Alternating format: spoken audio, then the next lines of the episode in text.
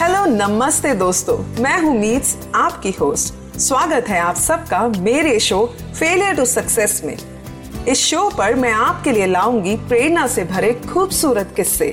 ढेर सारी सकारात्मकता और उन लोगों के जीवन की प्रेरणादायक कहानियाँ जिन्होंने अपने फेलियर्स को एक्सेप्ट किया, उनसे उभरे और अपने कदम सफलता की तरफ़ बढ़ाए। तो चलिए, बने रहिए मेरे साथ इस अनोखे और खूबसूरत सफ़र में।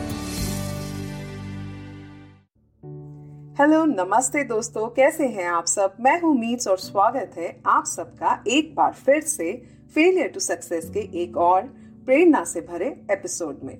दोस्तों, हम सब कितने भी बड़े हो जाएँ, पर हम सब अपना बचपन और उससे जुड़ी कुछ यादें हमेशा अपनी ज़िंदगी में याद रखते हैं। जैसे जैसे हम बड़े होते हैं और ज़िंदगी की राह पर आगे बढ़ते हैं, बचपन एक ऐसा फ़ेज़ ऑफ़ लाइफ होता है जिससे जुड़ी अनूठी यादें हमारे चेहरे पर कभी भी मुस्कान ला देती हैं। हमें भावुक बना देती हैं और हमें बहुत सारे एहसास भी कराती हैं।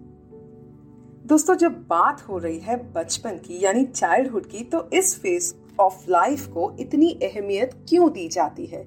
क्यों कहा जाता है कि चाइल्डहुड इज़ दी फाउंडेशन क्योंकि बचपन वो समय है जहाँ हमारी पर्सनालिटी डेवलप होनी शुरू होती है और जहाँ हमारी ज़िंदगी की नींव रखी जाती है।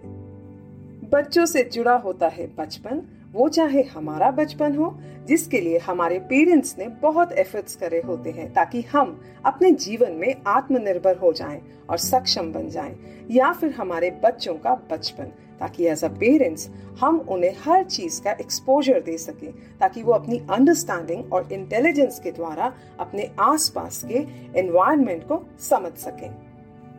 बचपन से जुड़े होते हैं खिलौने। हमें बच्चों को ऐसे खिलौने देने चाहिए और ऐसा माहौल प्रदान करना चाहिए जिससे उनके अंदर क्रिएटिव थिंकिंग डेवलप हो सके। उनकी इमेजिनेशन को बढ़ावा देने के लिए हमें उन्हें ऐसे खिलौने देने चाहिए जो उन्हें उनकी कल्पनाओं को व्यक्त करने में उनकी मदद करे और उनके माइंड को डेवलप होने में भी मदद करे। जब हम बच्चों को ऐसे खिलौने देते हैं तो उनकी सेंसेस पर एक अलग ही प्रभाव पड़ता है। वो शारीरिक रूप से तो बढ़ते ही हैं, पर उनकी मेंटल एबिलिटी भी इम्प्रूव होने लग जाती है।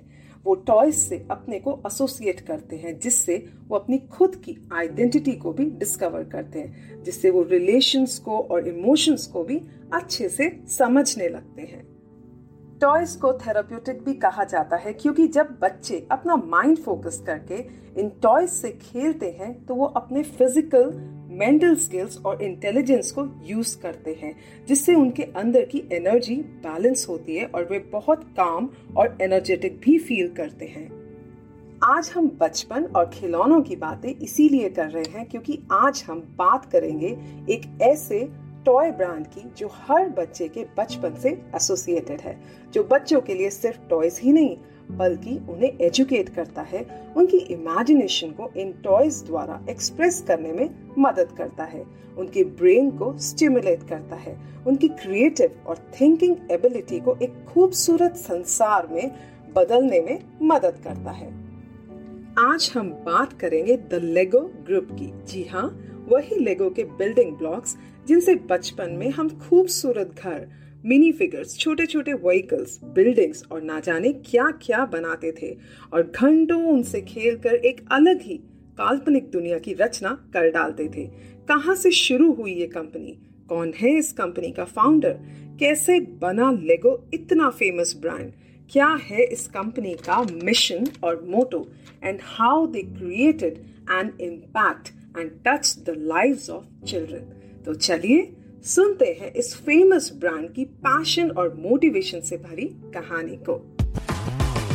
Like this Soch cast tune in for more with Soch cast app from the Google Play Store Lego brand का जन्म हुआ था ईयर 1932 में बिलंड टाउन से जो कि सेंट्रल डेनमार्क में है।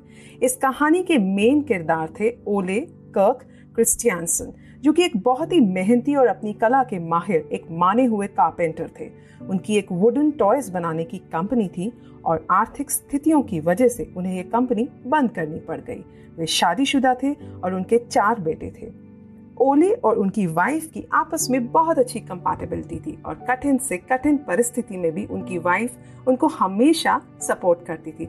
लेकिन कुछ समय बाद उनकी वाइफ का देहांत हो गया और अब ओले के ऊपर अपनी कंपनी को चलाने के साथ साथ अपने चार बेटों की भी ज़िम्मेदारी आ गई थी। पत्नी के जाने के बाद ओले बहुत निराश हो गए थे और अपने बेटों के उदास चेहरे देखते रहते थे। ओले बहुत टैलेंटेड थे और उनकी विल पावर बहुत स्ट्रांग थी। उनके दिमाग में कुछ ना कुछ इनोवेटिव आइडियाज़ हमेशा आते रहते थे। ओले एक बहुत तेज दिमाग वाले व्यक्ति थे।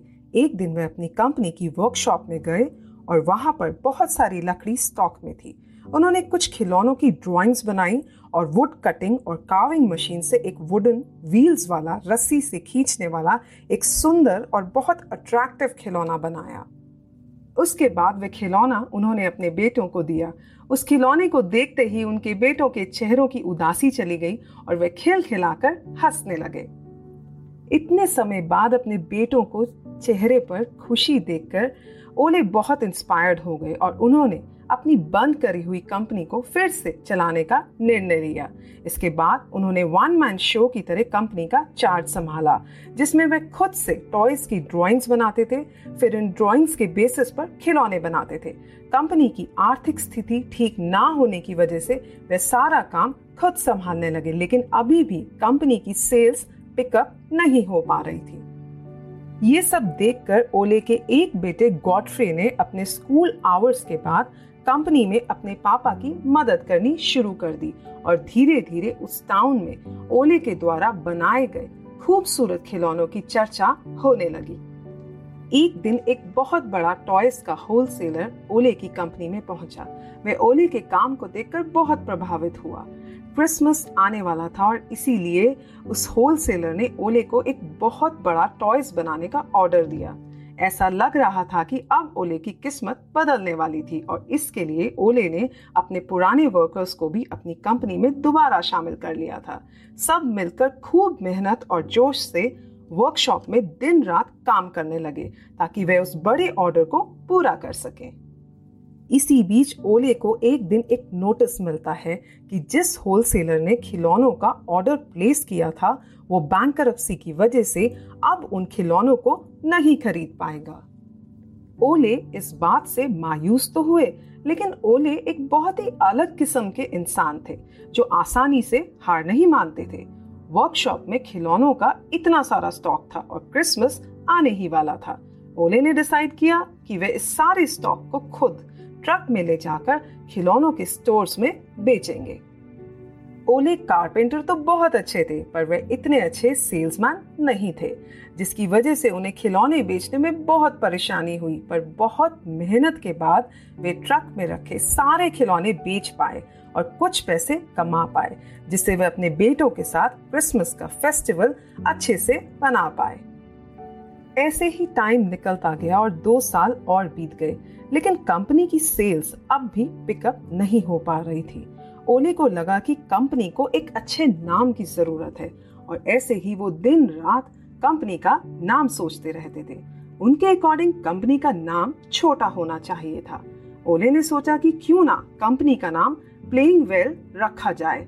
दानिश में प्लेइंग वेल को कहा जाता है लाए गॉट और जब वह ये नाम सोच रहे थे तो अचानक से उनकी नज़र अपने ऑफ़िस की खिड़की से बाहर जाती है और उन्हें वहाँ पर एक ट्रक खड़ा दिखाई देता है, जिस पर एक बैनर था। उन्हें खिड़की से चार अक्षर दिखे। वो थे एल, ई, जी, ओ, यानी लेगो।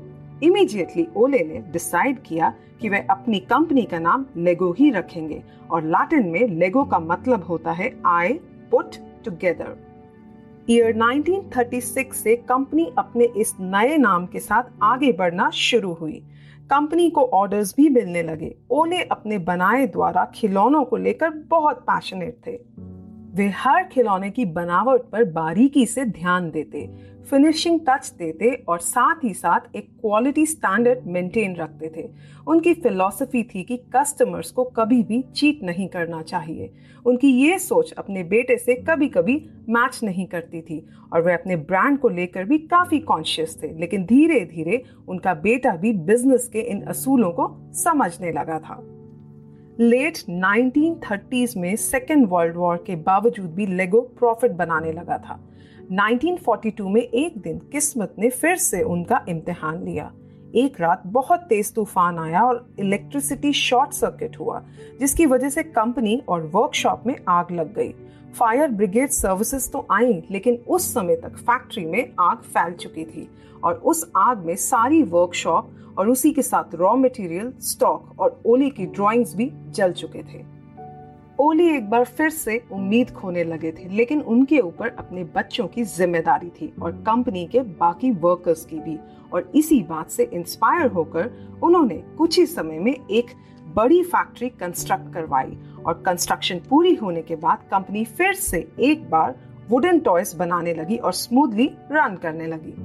ईयर 1946 में ओले एक दिन कोपेनहेगन में एक मशीन्स की एग्जीबिशन में गए, जहाँ पर ओले एक प्लास्टिक मोल्डिंग मशीन से निकले एक प्लास्टिक के एक मोल्ड को देखते हैं, जो उन्हें बहुत फैसिनेट करता है। उस मोल्ड को देखकर ओले को लगता है कि इस मशीन में बहुत सारा पोटेंशियल है और ये उनके लिए बहुत सारी अपॉर्चुनिटीज़ ला सकती है। अपने बेटे से सलाह मशवरा करने के बाद उन्होंने वे मशीन खरीद ली। जब फाइनली कंपनी में प्लास्टिक मोल्डिंग मशीन अराइव हुई तो ओले उस मशीन से प्लास्टिक के छोटे छोटे टेडी बियर्स और रैटल्स बनाने लगे। लेकिन ओले अब भी उस मशीन से निकले। छोटी सी प्लास्टिक ब्रिक से काफ़ी फैसिनेटेड थे, जो एक ब्लॉक जैसा दिखता था। उनको लगता था कि इस प्लास्टिक की ब्रिक में, यानी छोटे से प्लास्टिक ब्लॉक में कुछ तो बात है। खैर, नई मशीन के साथ कंपनी ने प्लास्टिक टॉयज के कुछ मॉडल्स लॉन्च किए, जिसमें कंपनी बहुत सक्सेसफुल रही, लेकिन कंपनी की सेल्स तभी पीक पर जाती थी जब क्रिसमस आता था और समर्स आते ही कंपनी की सेल्स काफ़ी डाउन चली जाती थी।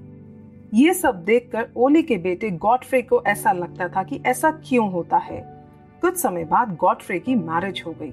गॉडफ्रे ने डिसाइड किया कि वे स्टॉक में रखे टॉयज को कंट्री में जाकर खुद सेल करेंगे। अपने मॉरल सपोर्ट के लिए वे अपनी वाइफ को उस ट्रिप पर भी अपने साथ ले जाते थे। ईयर 1954 में ओले के बेटे गॉडफ्रे को एक बार एक बिज़नेस ट्रिप के लिए इंग्लैंड जाना पड़ा। इस ट्रिप के दौरान गॉडफ्रे की मुलाकात एक बहुत बड़े शॉपिंग सेंटर के हेड से हुई, जिसमें उन दोनों ने टॉय इंडस्ट्री के बारे में काफ़ी डिस्कशंस करी और इस डिस्कशन के दौरान गॉडफ्रे को उस शॉपिंग सेंटर के हेड से एक इंसाइट मिला, जो गॉडफ्रे के लिए एक आई ओपनर था। दरअसल उस शॉपिंग सेंटर के हेड ने गॉडफ्रे को बताया टॉय एज अ बिज़नेस अच्छा तो है, पर उसमें कोई सिस्टम नहीं है और इसके बाद से ही गॉडफ्रे ने दिन रात अपनी कंपनी के द्वारा बनाए गए टॉयज में कोई सिस्टम इम्प्लीमेंट करना चाहा। गॉडफ्रे ने इस विचार के बारे में भी अपने फादर से डिस्कस किया गॉडफ्रे ने कंसर्न होकर अपने पिता से कहा कि हम ऐसे टॉयज बनाते हैं जो बच्चों को एक रेडीमेड सोल्यूशन प्रोवाइड करते हैं और बच्चे अपने स्किल्स इमेजिनेशन इंटेलिजेंस और क्रिएटिविटी नहीं यूज़ कर पा रहे। गॉडफ्रे ने कहा कि वो कुछ ऐसा सिस्टम ऑफ़ प्ले बनाना चाहते हैं जो बच्चों को एंगेज रखे और जिससे उनकी इंटेलिजेंस भी इम्प्रूव हो। उसी साल से लेगो ने अपना first Lego system of play introduce किया, जिससे लेगो ब्रिक्स से घर फिगरीन्स कार, पेड़ इत्यादि बना सकते थे और बच्चे घंटों एंगेज होकर उन लेगो ब्रिक्स से पूरा एक टाउन कंस्ट्रक्ट कर सकते थे। ये system of play toy industry के लिए एक बहुत बड़ा ब्रेक थ्रू साबित हुआ। गॉडफ्री ने डिसाइड किया कि वे इन टॉयज को डेनमार्क के बाहर भी सेल करेंगे और धीरे धीरे ये सिस्टम ऑफ़ प्ले बहुत सारी कंट्रीज़ में पॉपुलर होने लगा। लेकिन इस सिस्टम ऑफ़ प्ले में एक प्रॉब्लम उभर कर आ रही थी और वो थी बच्चे इन लेगो ब्रिक्स से छोटे बड़े मॉडल्स तो बना लेते थे, पर वे आपस में जुड़े नहीं रहते थे। यानी इन प्लास्टिक ब्लॉक्स या ब्रिक्स से अगर कोई ऊँची बिल्डिंग बनाई जाए तो उसे लिफ्ट करते ही सारे ब्लॉक्स गिर जाते थे, क्योंकि वे एक दूसरे के साथ फिक्स नहीं हो पाते थे। पर जल्दी ही गॉडफ्री ने फिगर आउट कर लिया कि दो लेगो ब्रिक्स को कैसे जोड़ा जाए। और ये फिगर आउट होते ही लेगो के लिए endless opportunities I. This was actually ground breaking for Lego product unfortunately Lego company का सक्सेस देखने के लिए ओले ज़िंदा नहीं थे। कुछ समय बाद लेगो की कंपनी में एक बार दोबारा आग लग गई और गॉडफ्री बहुत निराश हो गए। लेकिन अपने पिता की ही तरह गॉडफ्री बहुत डेडिकेटेड और स्ट्रॉन्ग विल पावर के व्यक्ति थे। उन्होंने फिर से एक नई फैक्ट्री बनवाई और अपना सारा स्किल और फोकस नए लेगो सिस्टम पर ही लगाया, जिससे कंपनी की ग्रोथ होती गई और टॉय इंडस्ट्री में Lego as a brand famous होने लगा। ईयर 1961 में गॉडफ्री एक एयरपोर्ट बनाना चाहते थे, ताकि वे लेगो टॉयज पूरे वर्ल्ड में सेल कर सके। और देखते ही देखते तीन साल में बिलंड में एक एयरपोर्ट बन गया। एयरपोर्ट बनने की वजह से बहुत सारे गेस्ट और बिज़नेस रिलेटेड क्लाइंट्स बिलंड में आने लगे, जिससे लेगो ब्रांड की ख्याति बहुत सारी कंट्रीज़ में फैलने लगी। अब गॉडफ्री को बिलंड में एक बहुत बड़ी जगह चाहिए थी, जहाँ पर वे लेगो मॉडल्स डिस्प्ले कर सकें। इसके लिए 1968 में एक लेगो लैंड कंस्ट्रक्ट किया और पहले ही साल में 6 लाख गेस्ट इस लेगो लैंड को देखने आए। ये लेगो लैंड बहुत सुंदर, कल्पना से अलग है और जहाँ पर हर चीज़ मिलियंस ऑफ़ लेगो ब्रिक्स से बनी हुई है। तो दोस्तों देखा आपने, एक छोटी सी वुडन वर्कशॉप से शुरू हुआ इस कंपनी का सफ़र अभी भी जारी है और इस कंपनी का मानना है कि चिल्ड्रन आर दी बेस्ट बच्चे बेस्ट डिजर्व करते हैं। लेगो का मानना है कि वे बच्चों को ऐसे अमेजिंग मॉडल्स और टॉयज हमेशा बना के देते रहेंगे, ताकि बच्चे उन मॉडल्स और उन टॉयज को अपनी इमेजिनेशन से एक्सप्लोर कर सके, अपनी क्रिएटिविटी दिखा सके और अपनी इंटेलिजेंस स्ट्रेंथन कर सके। इसी के साथ मैं आप सबसे अलविदा लेती हूँ। आई होप आपको ये लेगो ब्रांड की प्रेरणा से भरी कहानी पसंद आई होगी। अगली बार मैं आप सबके लिए फिर से एक और प्रेरणा से भरी कहानी लेकर आऊँगी। तब तक के लिए नमस्ते बाय बाय।